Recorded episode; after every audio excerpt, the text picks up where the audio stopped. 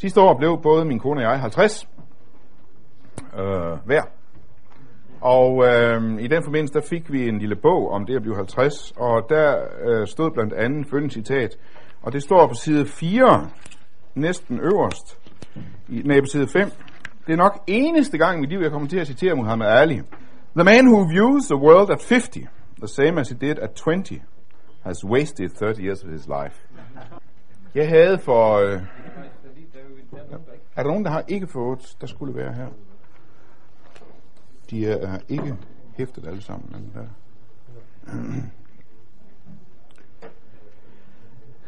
Jeg havde for 7-8 år siden en meget mærkelig oplevelse, hvor jeg en aften sad og snakkede med en god ven. Vi var begge to vokset op i missionske hjem. Vi havde begge to været KFS'ere. Vi er cirka lige gamle. Og vi sad og snakkede øh, om forskellen på sund tro og usund tro. Forskellen på sundt gudsbillede og usund gudsbillede, og det er temaer, som optager os begge to meget fra, fra meget forskellige vinkler, men vi er meget optaget af de der temaer. Men så skete der noget meget mærkeligt. Jeg kom til at bruge udtrykket at skille mellem loven og evangeliet. Og så gik samtalen, samtalen simpelthen i stå. Vi var begge to helt fortrolige med udtrykket. Men for min ven, der var det ikke et spændende og befriende begreb, som det er for mig. Han forbandt det med et stift og forbenet dogmatisk system. For ham havde det de her overtoner af en forudsigelig forkyndelse, en verdensfjern forkyndelse. Det mærkelige var, at ligegyldigt hvor meget vi hæver sled i hinanden og hæver sled i jordene, så var forbindelsen simpelthen røget. Vi kunne ikke få samtalen op på sporet igen. Vi vidste, vi sad der og vidste, at vi talte forbi hinanden, øh, men vi kunne simpelthen ikke få det der sære udtryk, at skældende ret mellem loven og evangeliet, renset for alle de der overtoner, som vi hver ser der i det. Og for en gang skyld måtte vi altså opgive at komme videre den aften i hvert fald. Og det er selvfølgelig ikke så dumt, fordi der er ikke meget så lærerigt som at genoprette gensidig forståelse. Men det er jo lidt af et chok for mig at erkende, øh, eller jeg har så sidenhen set mange bekræftelser på det, at dette for mig var de mest centrale kodeord i en befriende, helbredende sjælesorg. Det var for en anden, vokset op i næsten samme sammenhæng, de mest centrale kodeord for et dødt og dramatisk system. Jeg kan så efterhånden bedre forstå den der modvilje. Jeg kan bedre forstå, hvorfor det udtryk tændte sådan en modvilje i ham. Jeg forstår efterhånden det i hans bagage, som får ham til at reagere sådan. Og jeg kan faktisk også genkende nogle af de oplevelser, der har fået den konsekvens i hans liv. Jeg har også, må jeg så også indrømme, mødt forkyndelse, som i princippet har skældnet benhårdt mellem loven og evangeliet, men som ikke har formået at forvalte det som et frigørende budskab, som har forvaltet det netop som et stift system, som en forudsigelig forkyndelse. Og på en række punkter ser jeg altså ikke det her som 50-årig, som i går som 20-årig. Heller ikke hvad angår forkyndelsen af lov og evangelium. Og det kan faktisk i dag føles lidt og traumatisk for mig til tider, at jeg kan ikke uden videre gentage, hvad mine åndelige fædre har lært mig på det punkt. At jeg har måttet opdatere det. Men stadig står det udtryk for mig som et af de store mirakler, der er sket i mit kristenliv. Det blev en nøgle for mig. Det, som Karl Frederik Wisløv kaldte for en hermeneutisk nøgle til hele skriften. En hermeneutisk nøgle til hele skriften. Og hvad vigtigere var, det blev en nøgle til, hvordan kan jeg leve som et afsløret menneske, et frigjort menneske og et forpligtet menneske på en gang? Hvordan kan jeg leve som et afsløret menneske, et frigjort menneske og et forpligtet menneske på en gang. Jeg kommer med nogle eksempler, jeg har valgt ikke at give jer dem på, på tryk, øh, fordi de er nogle af dem lidt personligt formuleret, øh, men I får dem heroppe på skærmen.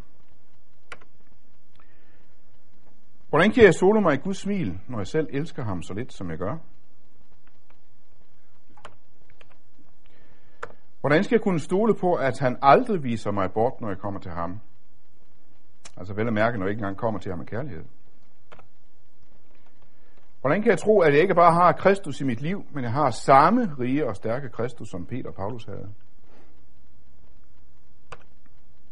Hvordan kan jeg overhovedet tro, at jeg tror, når jeg tvivler på, at den findes? Hvordan kan jeg tro, at jeg må hælde alt ud i hovedet på ham i bøn, uden censur og uden frygt? Hvordan kan jeg mene mig forpligtet på alle Guds bud, alle bud i Guds ord, uden at blive knust af dem? Hvordan kan jeg Guds radikale bud, som engang var ved at tage livet af mig, være blevet mine venner, når jeg stadig ikke opfylder det. Og så fra en lidt anden øh, boldgade til synlædende en lidt anden boldgade. Hvordan kan jeg leve med en etisk norm i min relation til Guds rige og min næste? Og en helt anden etisk norm i relation til samfundet. Jeg lader bare den stå og kommer ikke tilbage til den. Øh, det handler om at skille mellem de to regimenter. Det slår mig, at, øh, at sammenhænge, som ikke er i stand til at skille mellem de to regimenter, heller ikke i stand til at skille mellem loven og evangeliet. Det hænger sammen. Hvordan kan jeg tro, at et hvert menneske, kristen som ikke kristen, kan gøre noget godt i denne verden, når ingen gør godt, ikke en eneste? Hvordan kan jeg tro, at jeg er udrustet af Guds ånd med nådegave, når jeg oftest oplever min tjeneste som hjemmelavet efterligning? Hvordan kan jeg tro, at jeg ikke kan se? Hvordan kan jeg stole på, at det rent faktisk forbedres? At kærlighed er mulig? Hvordan kan jeg tro på hans nærvær i mit bønsliv, når jeg aldrig mærker hans nærvær i mit bønsliv? Hvordan kan jeg fastholde den rette skæld mellem loven og evangeliet, når det erfaringsmæssigt og globalt ser ud, som om vores mission ville blive, ville blive langt mere effektiv, hvis vi opgav netop den skældning? Det ser det nærmest ud til. Hvis jeg dropper den hysteriske skæld mellem loven og evangeliet, ser det jo nærmest ud til, at vores mission bliver langt mere effektiv. Det er jo ikke i den sammenhæng, missionen sker eff- mest effektivt. Og så, som det sidste eller første, hvordan kan jeg tro på retfærdiggørelsen, se mig ren og retfærdig, himlen værdig, når min helliggørelse erfaringsmæssigt er næsten usynlig? Alt det her, det er ikke noget, jeg har som fast ejendom. Det er ikke noget, som aldrig glider mig af hende, men det er altid noget, jeg vender tilbage til ad samme vej. Den rette skæld mellem loven og evangeliet. Jeg vender altid tilbage til det af samme vej.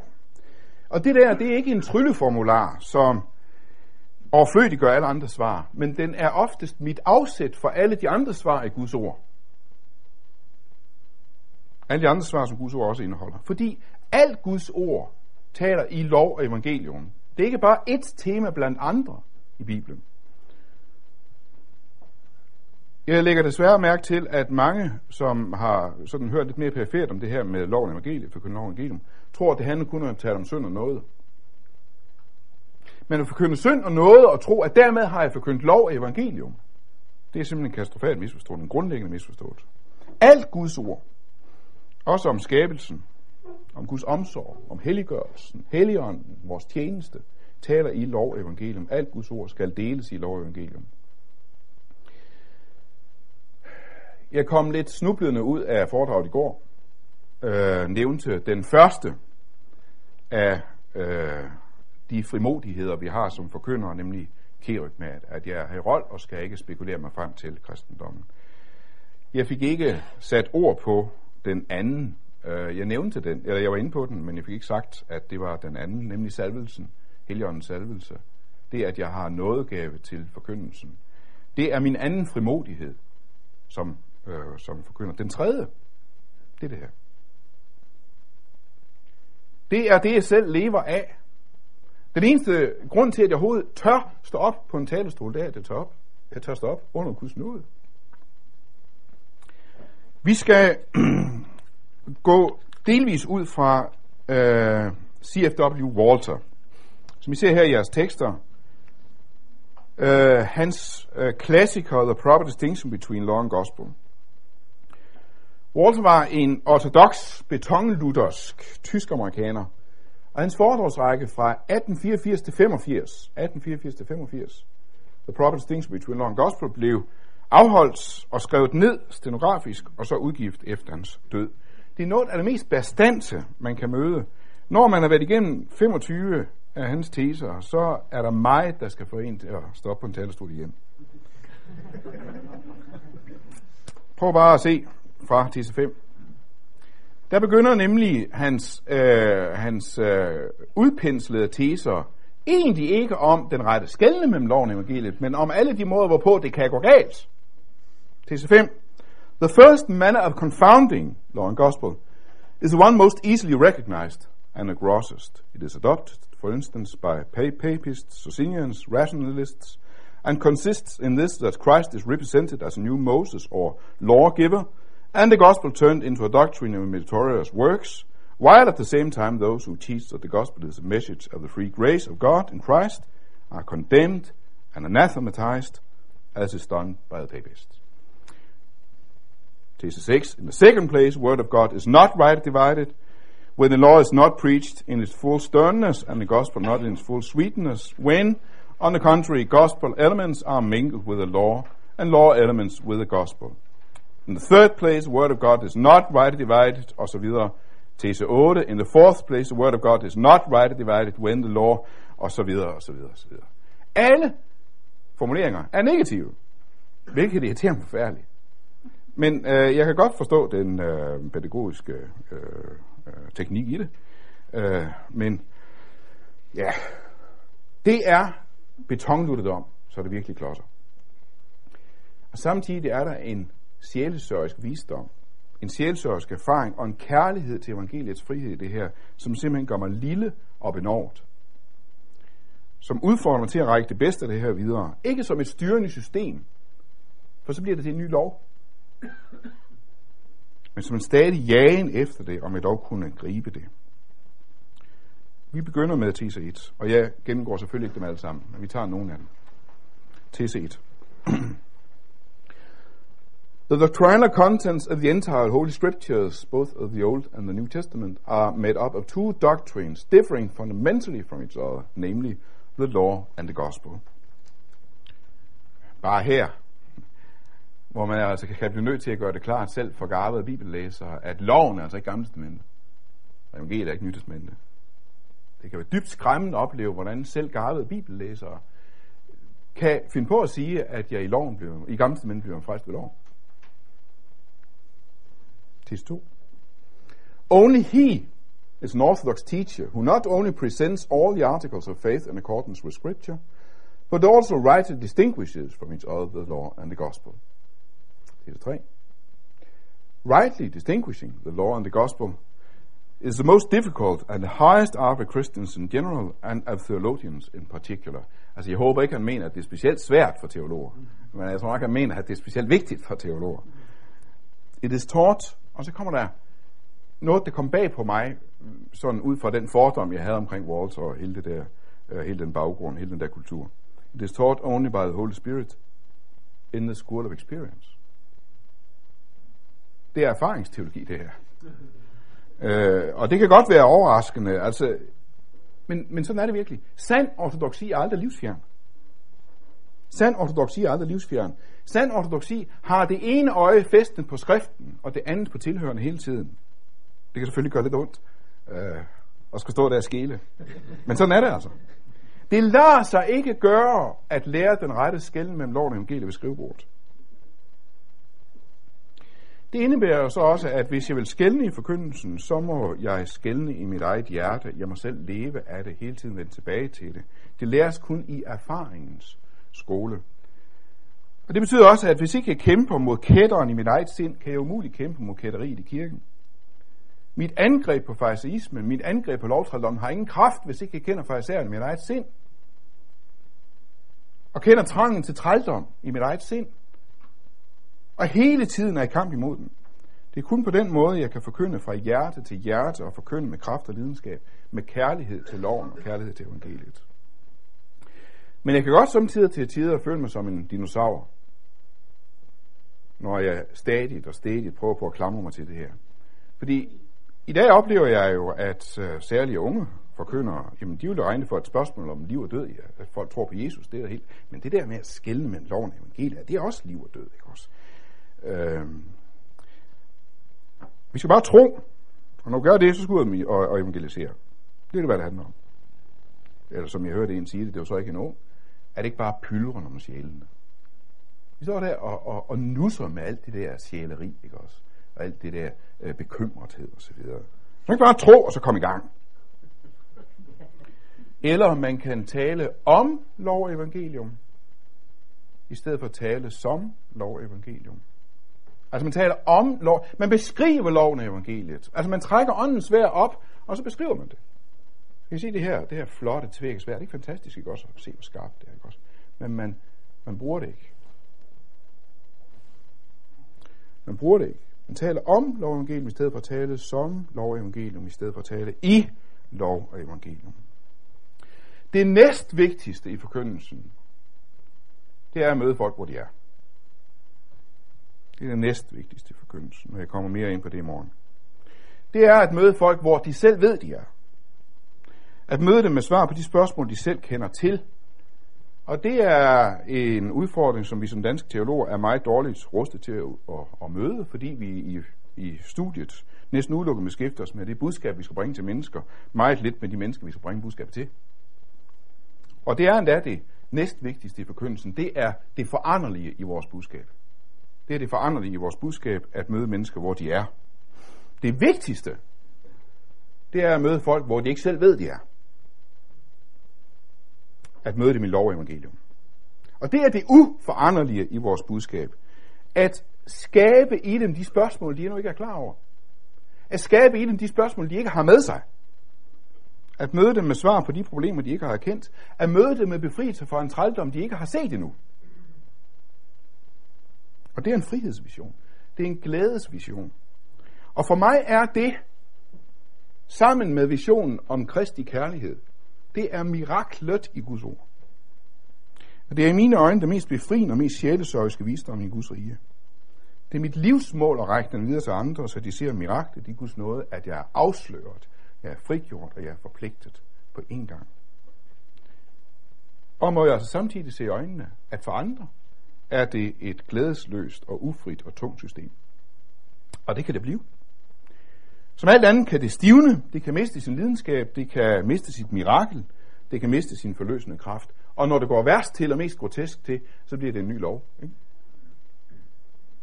Så bliver det her en lov, alt det her, alle de her teser, ikke også, som jeg skal opfylde, rette mig ind efter.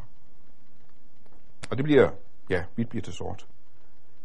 Så bliver det en ny lov, som kommer til at ligge både over mig og over menigheden, og så bliver det, som en engang sagde om en, om en meget markant, meget højråbende forkynder, han mente vist nok evangeliet, men det lød som lov. Tese 4. Tese 4.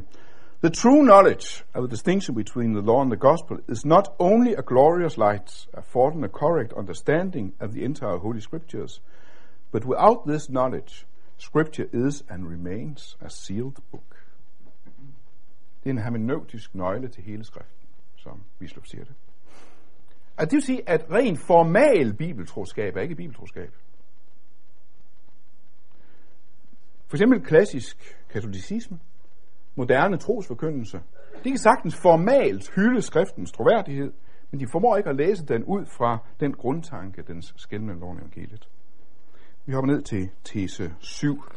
Og tese 7 vil jeg vende en del tilbage til. Og det hænger sammen med, at øh, her kan man hurtigt se, hvordan det kan blive et stift og ubøjeligt system. In the third place, the word of God is not rightly divided. Altså, det, jeg ærger mig lidt over, at han, han lægger ud i sine første teser med at tale om distinction, distinguishing, skældende, og bruger så i sine negative teser udtrykket divided. Det er, jeg synes, at han skulle have fortsat med ordet distinguished. Det skal ikke adskilles. Der skal skilles, men det skal ikke skilles ad. Men okay. In the, third, in the third place, the word of God is not right divided mellem loven og evangeliet. When the gospel is preached first, and then the law. Altså hvis du først forkynder evangeliet, så så loven bagefter. Så er du ikke skældnet ret. Sanctification first and then justification. Hvis du først forkynder om helliggørelsen, og så retfærdiggørelsen bagefter, så er du ikke forkyndt ret. Faith first and then repentance. Hvis du først forkynder troen, og så boden øh, bagefter, så er du ikke forkyndt ret. Good works first and then grace. Først de gode gerninger, og så noget bagefter. Altså omvendt. Loven skal forkyndes før evangeliet.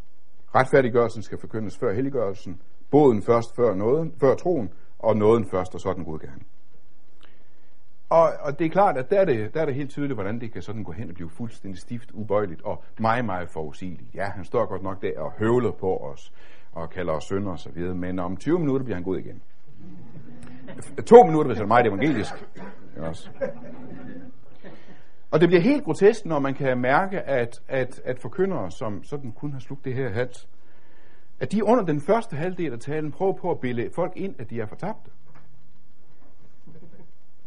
prøver på at bilde folk ind, at, fordi han forstod det der med loven som tugtemester, som et forsøg på at bilde øh, os alle sammen ind, at vi er under fordømmelse, og så komme med det som en overraskelse, at det faktisk er noget at få. Jamen vel er det verdens bedste nyhed, men der kommer så ikke bag på nogen af os længere. En af de måder, min forkyndelse kan stivne på, det er, at jeg, altså, at jeg ikke holder min forkyndelse af loven evangeliet opdateret. Hvis jeg bare eftersnakker Luther, hvis jeg bare eftersnakker Walter, hvis jeg bare eftersnakker KFS' fædre, eller tåbeligst af alt, bare eftersnakker mig selv, som jeg talte for 20 år siden. Hvis jeg udtrykker mig selv, som jeg gjorde, da jeg var 20, så har jeg spillet 30 år af mit liv, som Muhammed Ali siger. I kan sikkert godt genkende det, en ældre præst sagde. Jeg kan ikke berede mig selv nogen større ydmygelse, end at sidde og bladre i nogle af mine gamle prædikenudkast. Alle sammen synes de mig så tørre og så døde. Ikke sandt? En opdateret forkyndelse af loven evangeliet kræver selvfølgelig i første omgang en opdatering af sproget. Og man kan godt undre sig over, at vores sammenhæng, som har et fuldstændig fanatisk forhold til ord, er så lidt optaget af den måde, ord rent faktisk fungerer på. Og måske igen fordi, i forlængelse af det, jeg sagde i går, man tænker alt for kirkmatisk, alt for lidt kommunikatorisk, alt for lidt dialogisk. Ord flytter sig som sandbanker i et floddelta. Kortet passer ikke længere. Og man kan virkelig få sved på panden ved at forsøge at manøvrere frem mellem ord, som ikke ligger pænt liggende. Ord ligger ikke, hvor de gjorde for få år siden. Og efterhånden, som man får luet ud i ens fraser og floskler og får dannet nye udtryk, opdager man, at i løbet af no time, så er de nye floskler, ord flytter sig. Jeg vil gerne dele et ord med jer. Altså lige se, vi er 60 stykker herinde der. Hvis du skal dele et ord med... Der bliver ikke engang en kvart bogstav til hver. Det skal være meget langt ord. Jeg greb mig selv i at bruge det i går. Jeg vil gerne dele et digt med jer. Hvor mange linjer bliver der så til hver? Hvis du er her i aften. Jamen, jeg sidder lige her, ikke også? Har ikke op til. Kommer de nogen steder?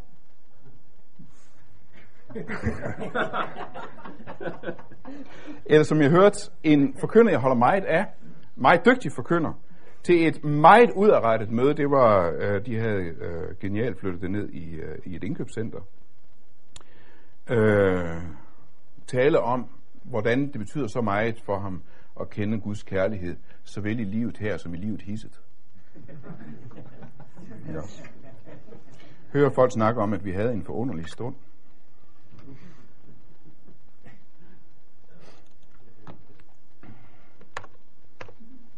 Men det begav sig i de dage, at en befaling udgik fra kejser Augustus.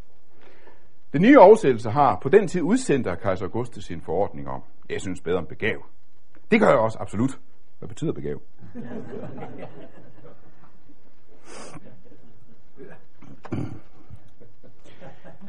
Nogle forestiller sig til synligheden, at forkyndelse handler om at gentage det samme, sige det så ofte som muligt, så må det jo virke til sidst, for eksempel at Jesus døde for dine sønders skyld. Jeg har endda flere gange hørt netop det bestandige gentagen forsvaret som hellig ensidighed. Hellig ensidighed.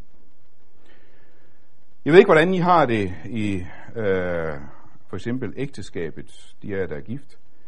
Øh, når man tydeligt mærker, at den ene har den her forestilling om, hvis jeg siger det tit nok, må han begribe det til sidst.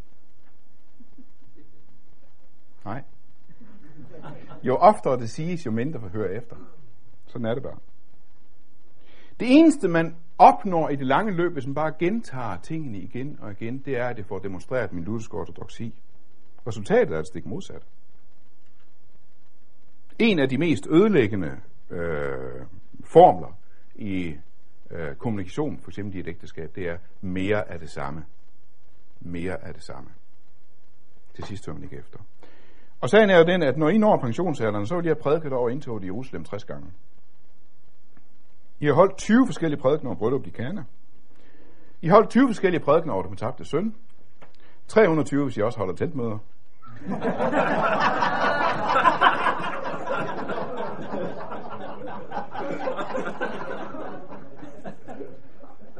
I vil have sagt cirka 1000 gange, at Gud blev menneske. I vil have sagt cirka 5000 gange, at Jesus døde for dig. I har sagt mindst 10.000 gange, at Gud er kærlighed. Lidt færre for nogle præsters vedkommende. Og I kommer så missionshusmøderne, foredragene, sovneaftenen, bibeltimerne og afsluttende indledninger og sygehusandagterne. Og vi gentager os selv ihjel, og vi gentager folk til døde.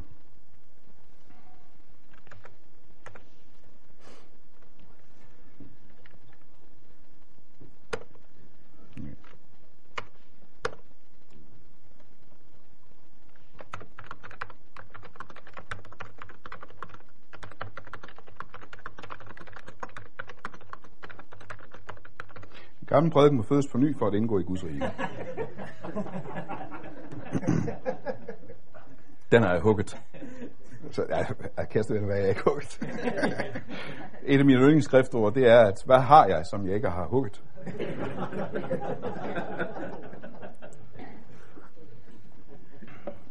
To af de mest markante eksempler på, hvordan ord flytter sig, det er jo desværre selve lovens evangeliets kerneord, synd og noget. På dansk i dag betyder netop de to udtryk alt muligt andet end præcis det nyeste, der ligger i det. Vi kan ikke skifte dem ud. Vi må fastholde dem. Men vi kan ikke bare bruge dem ubekymret og ubeskyttet. Bare ordet synd. Hvordan hører folk det? Det stakkels ord, det slæber rundt på hele jernkugler og betonklodser af bilyde og mislyde. Sønder. Syndige. Hvordan høres det? Ja, de hører jo først bilyden fra de her skærsildstraffe fra middelalderlige kalkmalerier, som de kan sidde og kigge på i kirken. Ikke? Og syndere, det er nogen, der skubbes nøgne ind i helvedeskabet, eller til udpenslede pinsler. Synden, det er satans fangegarn, og djævlen hujer og skover. I dag er det så bare kalkmalerier, og de får bare ind til at trække på smilbåndet. En anden bilyd, folk hører i ordet synd, det er den der lyd af tung sort skyld fra Hans Kirks fiskerne. Den der slæbende, klagende bodslyd i mudrede træsko. Synden, det er verdens lyster, redselsvækkende, monsteragtig og dragende. Og den tredje bilyd i dag, det er, at synd er identisk med sex, sjov og ballade. Synd er sjov, som Ferrero Rochers reklame siger det. Chokolade er syndigt lækker. Og det betyder, at hvis vi bruger ord synd, syndig, syndigt, synder, ubekymret, ubeskyttet, så kan vi være helt sikre på, at folk hører ikke Guds ord, lovens ord til angst og syndserkendelse, til anger og syndserkendelse, undskyld. De hører en snærpet, sexforskrækket overfladefordømmelse. Hvis de skal nå ind til samvittigheden, hvis de skal lære at sørge over deres sønder, som vi beder om, så er jeg næsten nødt til at holde mig fra præcis det ord længst muligt. Tale konkret om kærlighedsløsheden, om selviskheden i hverdagen. Holde mig til eksempler om ondskab, om foragt for andre, og så til allersidst får jeg til, og det er det, Bibelen taler om, når den siger synd. Det er det, Bibelen med ordet, mener med ordet synd. Lige så galt er det med ordet noget. Ingen hører i dag ordet, som det er i Bibelen. Jeg ved ikke, om I har set uh, Schindlers liste. Hvor mange har set Schindlers liste? Ja. Uh, fint. Nej, godt. Kan I huske, den der scene. Amon Goth, den her psykopatiske kommandant, som Sindler prøver på at manipulere til at, at være nådig. Han står der ved spejlet og øver sig. I pardon you. Jeg benåder dig. Desværre er det sådan, mange hører ordet noget i dag som benådning, som en despots vilkårlighed. Når det kommer højt, som en nedgørende nedladenhed. Umiddelbart, uformidlet, ubeskyttet, er der ingen, der kan høre det som det skyldkvæstede menneskes befrielse, som Guds varme latter, som Guds glade faderkram. Ingen kan høre det som oprejsning. For benådning er der ikke noget oprejsende og frigørende ved. Benådning er nedgørende og ydmygende. Det sker, og jeg er lige ved at blive tvunget af mig selv igen, det sker, at det stadigvæk kommer til at sige, at vi er benådet af sønder. Det holder ikke en meter, og det er ødelæggende. Men det er ikke bare det ord, men det er selv ordet noget, folk hører sådan. Så når vi jammer over, at åh, der er ingen i dag, der vil spørge efter noget i Gud, og de gode gamle dage, hvor folk spurgte, hvordan skal finde noget i Gud, de er over, og ja.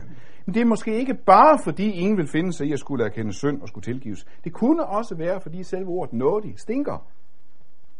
Det er ikke lykkedes os at rense det for dets mislyde og bilyde. Hvis man ser for sig denne nådige Gud som sådan en nedladende despot, benådende despot, så er det da ikke sært, at man ikke spørger efter vejen til ham.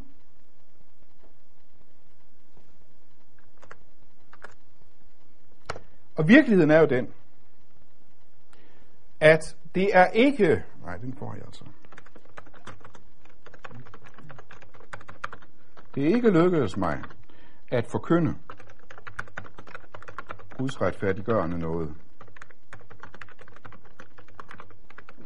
før mennesker har smagt friheden og glæden deri.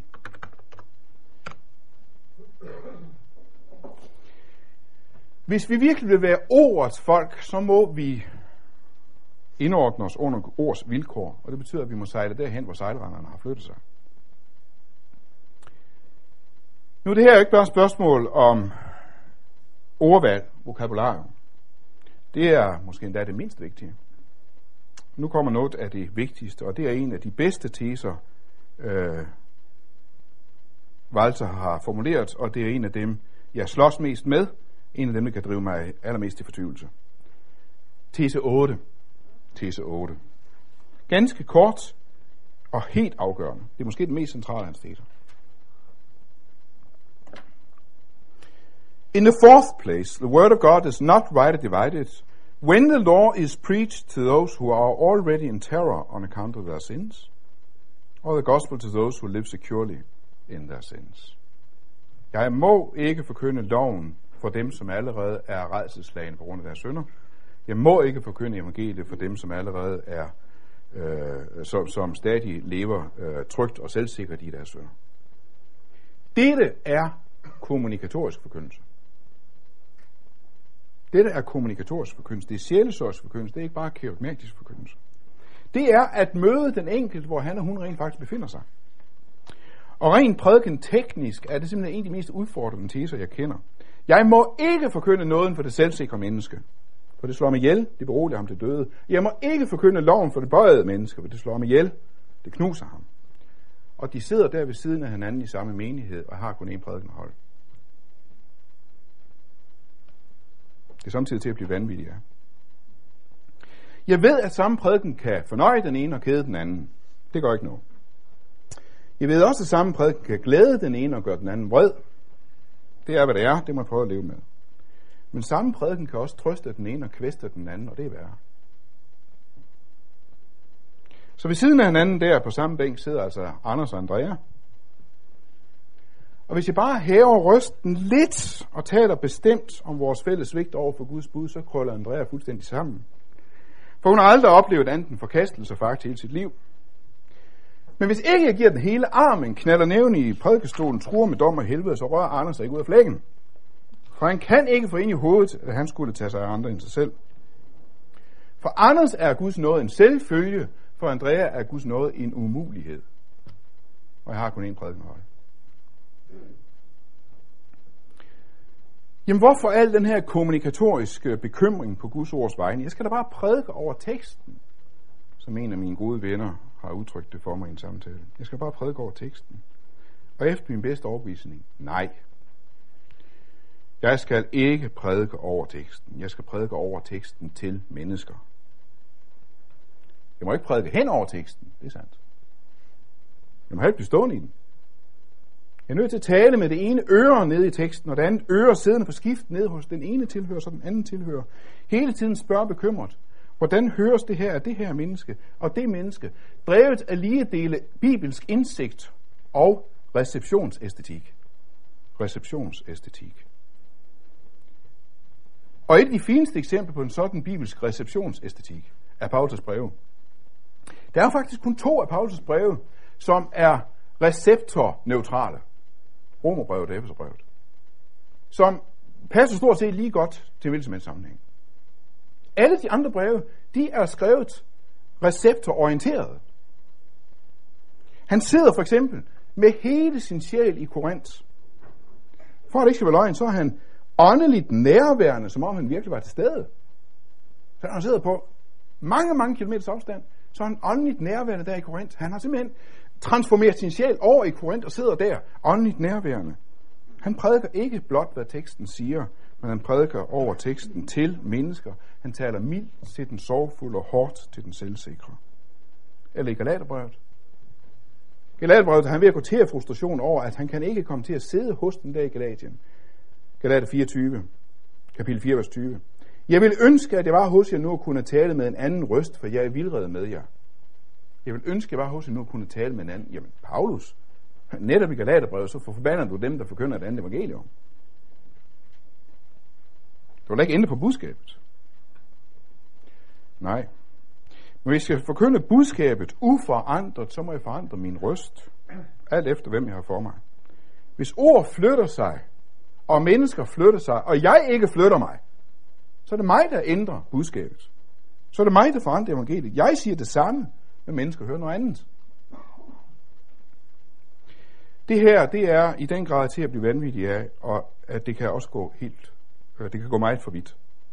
Det kan gå hen og blive til lammelse. Det kan gå til at føre til, at man går fuldstændig i stå. Øh, jeg var for en del år siden nede på Mørk og Bibelkamp og Bibeltimer, og havde i løbet af ugen så øh, nogle samtaler med folk. Så skulle jeg så sidst på ugen til at forberede aftenmødet. Jeg skulle også sidste aften holde aftenmøde. Og gik fuldstændig i sort. Nej, hvis jeg siger det sådan, så hører hun det sådan. Hvis jeg siger det sådan, så får han det ud af det. Hvis jeg siger det sådan, så får hun det galt i halsen, og så videre. Og jeg gik fuldstændig i sort, måtte næsten opgive, ringe hjem til konen og sagde, nu må du simpelthen bede for mig, jeg ikke komme. Ikke også så langt kan man komme ud.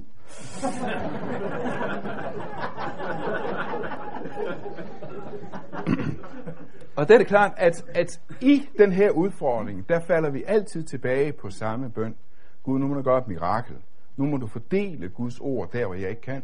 Nu må du gå derhen og møde det menneske, hvor jeg ikke kan. Jeg ved ikke, hvordan jeg skal fordele det her. Nu må du gøre det.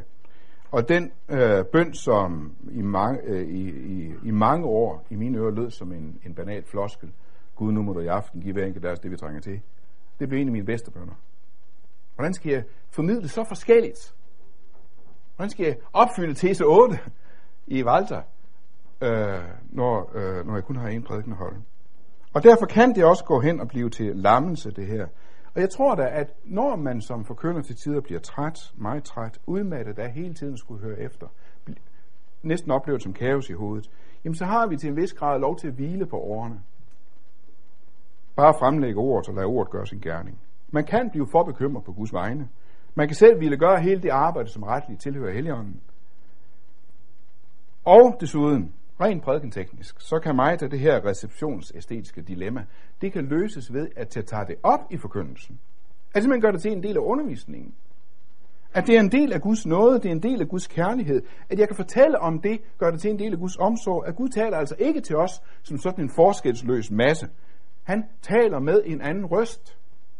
Alt efter, hvor jeg befinder mig. Alt efter, hvem han har for sig. Gud kan sagtens finde ud af at helbrede de syge og mætte de sultne, i stedet for at rende rundt og ville helbrede de sultne og mætte de øh, syge øh, uden forskel. Ikke også? Jeg kan godt lige gå tilbage til tese 7.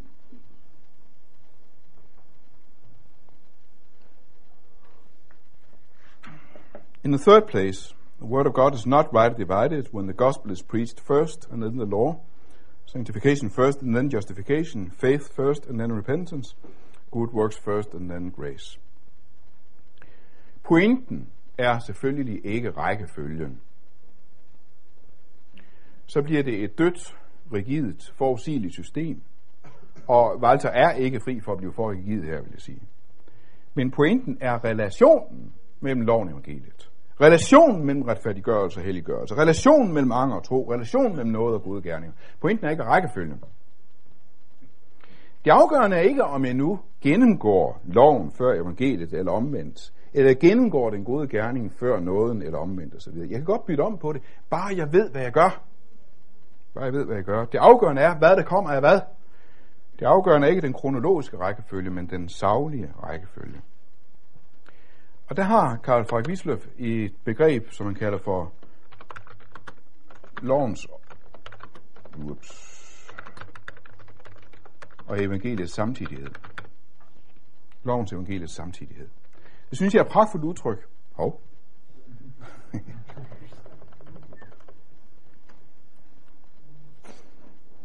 og det har for mig løst op for mig en forkrampet prædikenforberedelse. Jeg kan godt prøve at, øh, at illustrere det her med lovens evangelisk samtidighed med en, og det er så desværre ret sent. Jeg har, øh, jeg har nævnt den før øh, på, øh, på sidste teolkursus, men det er noget, der beskæftiger mig meget. Det er en desværre ret sen erkendelse af, hvordan Rombrødet er bygget op. Den er så sen, så jeg ikke engang fået den der erkendelse med i min Rombrøds kommentar. Hvorfor er det nu, Paulus har bygget Rombrødet op, som han har?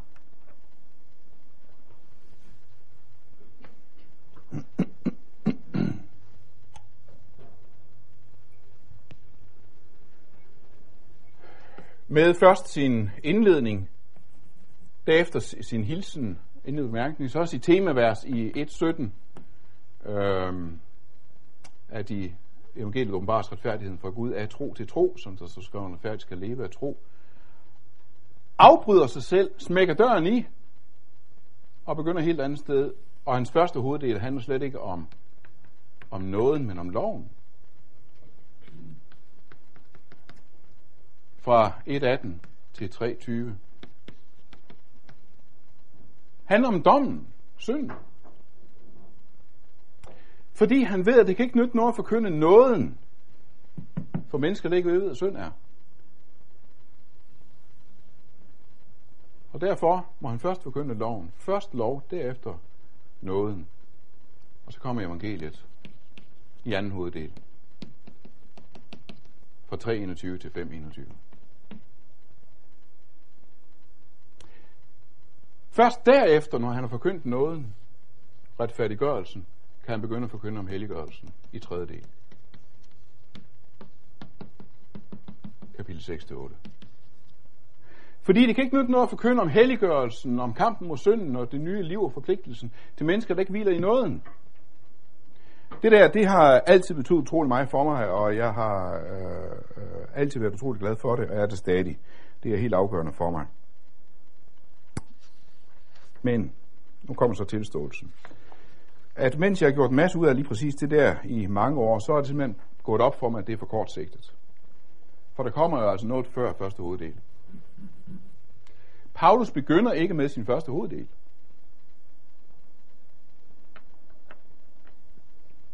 Hans første hoveddel, 1.18-23, handler ikke om noget, men handler om dommen. Men han begynder ikke med første hoveddel. Han begynder faktisk ikke med Guds vrede. Allerede i sin indledende hilsen, og han ikke engang har fået sat ordentligt goddag nu, der begynder han med at forkynde om Kristus. Evangeliet om hans søn. Og selvom han kun anslår temaet om retfærdiggørelsen ved tro i 1.17, afbryder og går i gang med noget helt andet, så anslår han det faktisk. Min pointe kan jeg ikke bygge op på den der opdeling. Jeg vil ikke overbetone den her opbygning af. Min pointe hænger slet ikke på det. Men jeg prøver på at hjælpe det her illustrerer illustrere det, jeg prøver på at sige. Det er ikke sikkert, man skal begynde med loven. Det er ikke sikkert, man skal begynde med loven. Og det er måske for jer noget helt elementært. Det er måske altid vist, men det er altså ikke sådan, jeg bliver oplært. For mig var det noget nær en omvæltning at tænke sådan, der kan komme et kristen budskab før syndserkendelsen. Der kan komme et kristen budskab før syndserkendelsen. Og det har altså noget at gøre med det, som jeg kommer ind på i morgen, at det med at forkynde skabelsen, for, øh, falder os ikke uden videre naturligt. Nu ved jeg godt, at det er ikke først og fremmest skabelsen, Paulus er inde på her. Derfor så vil jeg ikke, jeg vil ikke bygge den der pointe på den her opbygning i Rombrevet men illustrere den ved hjælp af det. Der kan komme et kristen budskab før syndskendelsen. Det med skabelsen, det hører for de fleste også til dogmatikken. Det er noget, vi orienterer folk om. Det er ikke noget, vi maler for øje. Det er ikke noget, vi prædiker. Det hører til den åndelige kampzone, ikke mindst når vi skal forsvare Bibelen mod evolutionsfundamentalismen. Men skabelsen er ikke uden videre et elsket forkyndelsestema for os. Vi er ikke fortrolige med det. Og jeg kommer tilbage til det i morgen. Indtil nu bare dette, at hvis der er væsentlige sider af Guds råd, som vi ikke er fortrolige med, og, ikke er, og er forlegnet ved at forkynde, så får det konsekvenser. Det får konsekvenser for vores gudsbillede. Det får konsekvenser for vores forkyndelse af loven og evangeliet. Så når jeg på det her punkt taler om lov og evangelium opdateret, så er det altså ikke bare sådan en slags empatisk, samtidsanalytisk, kommunikatorisk, receptionsæstetisk retning. Men det er en tilbagevendt til et bibelsk aspekt, vi er for svage i Og den svaghed får konsekvenser. Den svaghed betyder, at vi vanskeligere bliver hørt. Og den betyder faktisk, at vores centrale evangelium om loven og evangeliet, om forsoning, retfærdiggørelsen og livet i Kristus kommer til at stå svagere. Det, der blandt andet sker, når vi bliver for forlegne og for usikre, hvad hedder, og slæber på fødderne, når det taler om at prædike om skabelsen, det er, vi er ikke i stand til at skelne mellem Guds kærlighed og Guds nåde. Hov, oh, jeg ved altså ikke, hvad den Ja. At vi er ikke i stand til at skælde mellem Guds kærlighed og Guds nåde. Og det gælder vel at mærke bibelkritiske, venstrevredne skabelsesteologer og bibeltro højrevredne frelsesteologer. På begge sider af det hegn forveksler forkyndere Guds kærlighed med Guds nåde. Den rendyrkede skabelsesteologi kan ikke se forskel på Guds kærlighed og Guds nåde. Sådan, at når Gud elsker hele verden og elsker alle mennesker, så må også dermed alle mennesker have Guds nåde. Sådan har vi lært for længst, at sådan hænger det ikke sammen. Vi ved, at ikke engang Guds kærlighed kan frelse den, der ikke vil frelses. Vi ved, at den selvretfærdige går ikke retfærdiggjort hjem til sit hus, men kun den, der siger, Gud, vær mig sønder nådig. Men det betyder altså ikke, at vi slipper meget bedre fra det. Den rendyrkede frelsesteologi råder også rundt i det med Guds kærlighed og Guds nåde, bare fra den anden side. Sådan, at når ikke alle mennesker har Guds nåde, så har heller ikke alle mennesker Guds kærlighed. Vi tør ikke tale klart og stærkt om, at alle mennesker kan vide sig lige højt elskede af Gud, uanset om de har del i Guds nåde. For vi er så bange for, at så bliver de nok overmodige, og de tror på en billig nåde og på alles frelse. Men dette, at alle mennesker har Guds kærlighed, også de, der ikke har Guds nåde, det skal og må komme frem i vores forkyndelse, og det skal samtidig forkyndes før loven.